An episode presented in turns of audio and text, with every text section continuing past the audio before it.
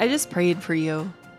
Before I pushed the record button, I prayed that God would be using this book to help you in your walk with Him, and that in doing so, all of us could change the world for the better.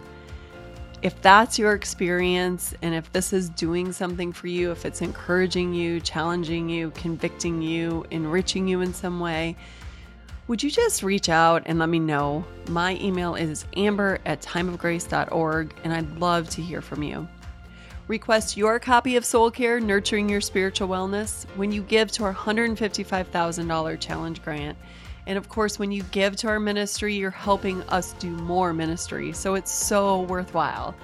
Give today by visiting us at timeofgrace.org or writing us at P.O. Box 301, Milwaukee, Wisconsin 53201.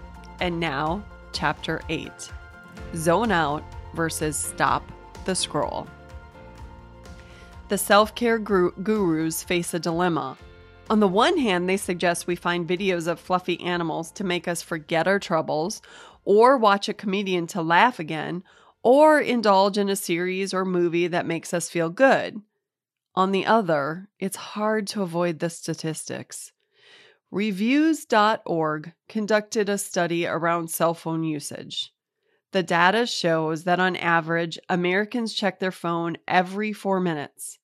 47% of respondents consider themselves addicted to their phones. 35% admit to looking at their phones while driving. The average person spends nearly three hours a day on their phones. That's not counting the time spent in front of a computer or TV. In March of 2018, I was blogging for a women's ministry called Holy Hen House. This is what I wrote. Too often, I end up in front of a computer screen or TV screen or the screen on my phone.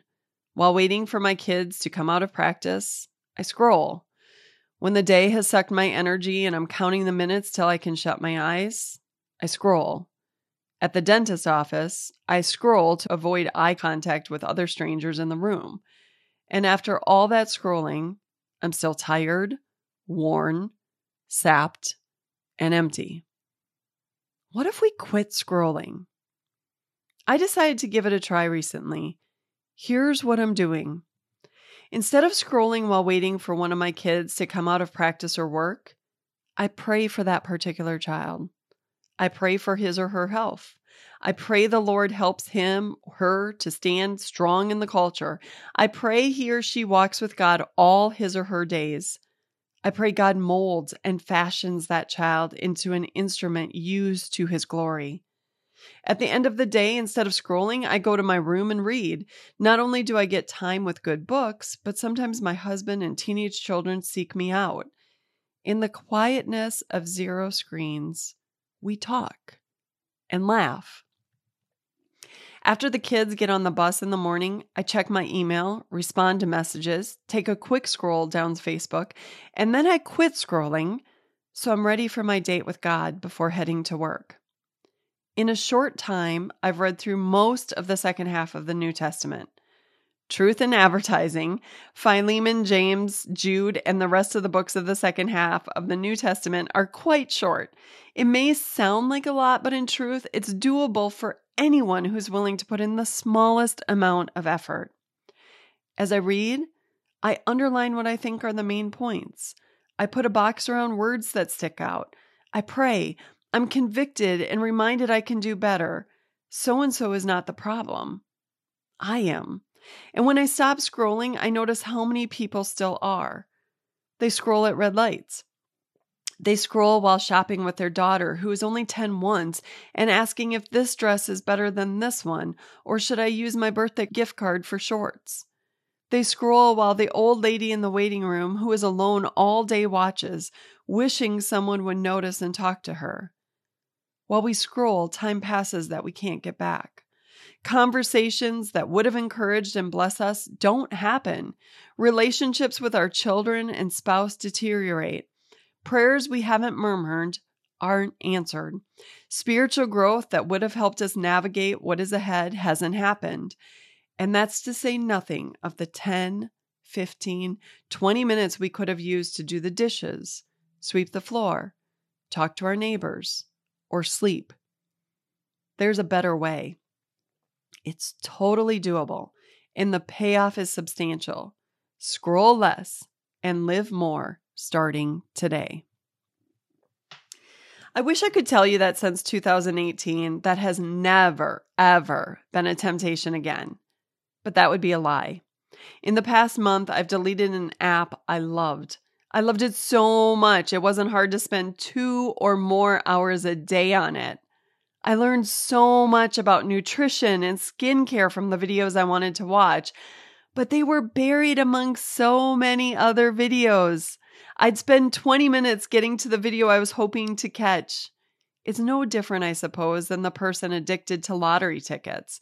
That one $5 or $50 or $100 win every so often is enough to keep them coming back to try again.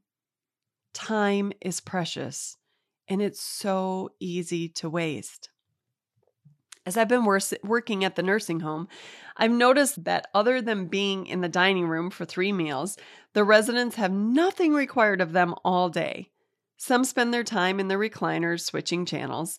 Some spend hours in the dining room talking to the other residents, playing cards, and watching the weather. Some attend all the activities offered. Some take frequent naps. But few, very few, open their Bibles. Only a few read. I've always operated under the idea that after my children leave home, I'd have an abundance of time. Things that seemed hard to do now would become easier. I don't think that anymore. We make time for what's important. If God's word is a priority, we will open it. If we understand the spiritual battle we are in and the eternal consequences of not acting, we will engage in prayer and warfare for souls. Satan and the army of evil masterfully manipulate us all the time to keep us from making the word and prayer a part of our day. Remember Martha? She was distracted and almost missed Jesus, who was in her house. Throughout the Bible, we are warned and encouraged to avoid distractions. Proverbs 4:25 says, "Let your eyes look straight ahead. Fix your gaze directly before you." Psalm 86:11 says, "Teach me your way, Lord, that I may rely on your faithfulness. Give me an undivided heart that I may fear your name." 1 Corinthians 15, verse 58 says, Therefore, my dear brothers and sisters, stand firm. Let nothing move you. Always give yourselves fully to the work of the Lord, because you know that your labor in the Lord is not in vain. Look straight ahead. Give me an undivided heart. Give yourself fully to the work of the Lord. I just wrote these on a note card and taped it to the back of my phone. The prophet Nehemiah mastered this. Nehemiah 6, verses four, 1 to 4 say, When word came to Sanballat, Tobiah, Geshem, the Arab, and the rest of our enemies that I had rebuilt the wall and not a gap was left in it, though up to that time I had not set the doors in the gates, Sanballat and Geshem sent me this message Come, let us meet together in one of the villages on the plain of Ono. But they were scheming to harm me, so I sent messengers to them with this reply I'm carrying on a great project and cannot go down. Why should the work stop while I leave it and go down to you? Four times they sent me the same message, and each time I gave them the same answer. You too are carrying on a great project. You might be raising children, supporting your spouse, being a hospitable neighbor, or carrying out ministry. You are a vessel that God eagerly desires to fill with His Word so that when you open your mouth, God's Word and encouragement come out. This is our time to pray. We are the ones carrying on the work of the church or supporting those doing kingdom work. We can pray for those in ministry to make use of every opportunity to resist the devil's schemes, to speak clearly about God and His Word. We can pray for open hearts to hear the Word for Satan's plans to be foiled. We can pray for marriages to be healed, children to be taught, that we are a light in a dark world. I could fill the next three pages with ideas for prayer, but you get the idea. Phones can be such a useful tool. Time of Grace Ministry uses media to reach people right where they are. Through technology, we can connect with people all over the world. I love seeing what my friends and their families are doing. If it weren't for social media, I'd have to rely on the annual Christmas card to see what everyone is doing. And the internet has blessed so many of us with information at our fingertips. I now have just one physical cookbook. If I want a new recipe, I look it up online. A few minutes later, assuming I have all the ingredients, I'm making it. Family movie nights are some of our favorite memories. So much of parenting young adults happens when watching a drama or series and commenting on the good or bad choices of the actors. But our TVs, computers, and phones can also steal precious time and opportunities. Unless we're deliberate, we can easily waste our opportunities to do important kingdom work or to spend quiet time feeding our souls with God's Word. And rarely, if ever, has scrolling or sitting in front of the TV made me feel any better about anything in my life.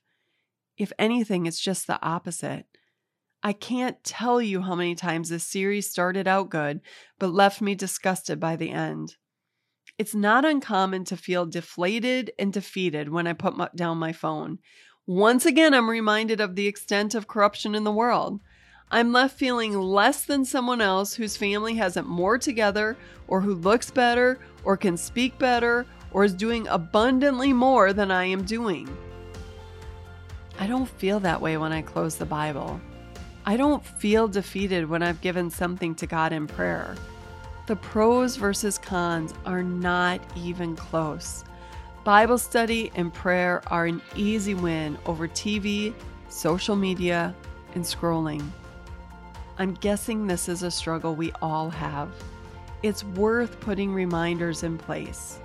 A Bible passage on the back of your phone, a book you've been meaning to read next to the couch where you watch TV. So much of life comes down to balance and prioritizing. If we're going to take soul care seriously, we have to at least be cognizant of how easy it is to waste time scrolling. Then, by God's grace and with His help, we can put parameters in place so that we use technology but aren't controlled by it.